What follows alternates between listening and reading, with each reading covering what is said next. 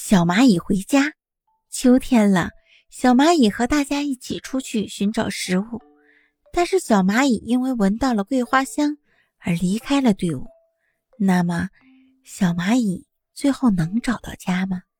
秋天到了，小蚂蚁和大家一起出动寻找食物。小蚂蚁闻到一股香味，它离开了队伍，顺着随风飘来的阵阵香味，来到一棵桂树旁。桂树正开放着金灿灿的桂花，它沿着树干不知爬了多少时候，才爬到树顶的花瓣上。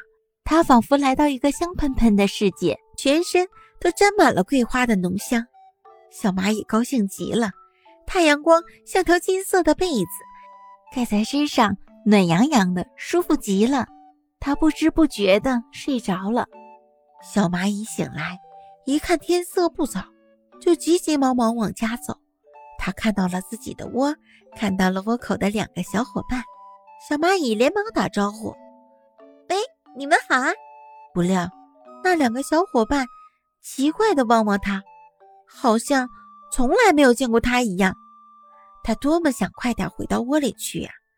可是往前一爬，那两个小伙伴竟把他当敌人，张开嘴，恶狠狠地朝他扑过来。接着窝里又冲出一群蚂蚁，他们全是他的好伙伴，可是现在全都翻脸了。他一边逃一边喊：“我是小蚂蚁呀，我是小蚂蚁！”直到伙伴们不再追了，他才停了下来，站在小河边，伤心地哭了。小蚂蚁多么孤独啊！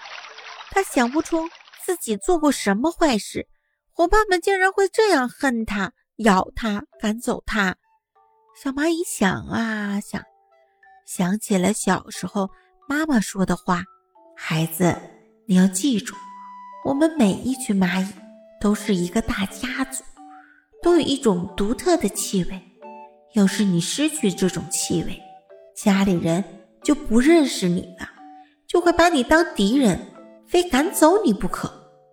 是的，我身上沾满了花香，掩盖了原来的气味，怪不得伙伴们都翻了脸呢。想到这里，小蚂蚁真后悔呀，这可怎么回家呢？有一只青蛙对它说：“呱呱呱，小蚂蚁，快到河里洗个澡。”小蚂蚁心里一亮，那不是可以把身上的香味洗掉吗？小蚂蚁爬到好心的青蛙背上，痛痛快快地在河里洗了个澡。小蚂蚁回了窝，伙伴们对他可亲热了，一个个主动向他打招呼：“喂，小家伙，好久不见了，你上哪儿去了？我们可惦记你呢。”小蚂蚁笑着点点头，心想：“以后啊，可不能再去有特殊气味的地方去睡觉了。”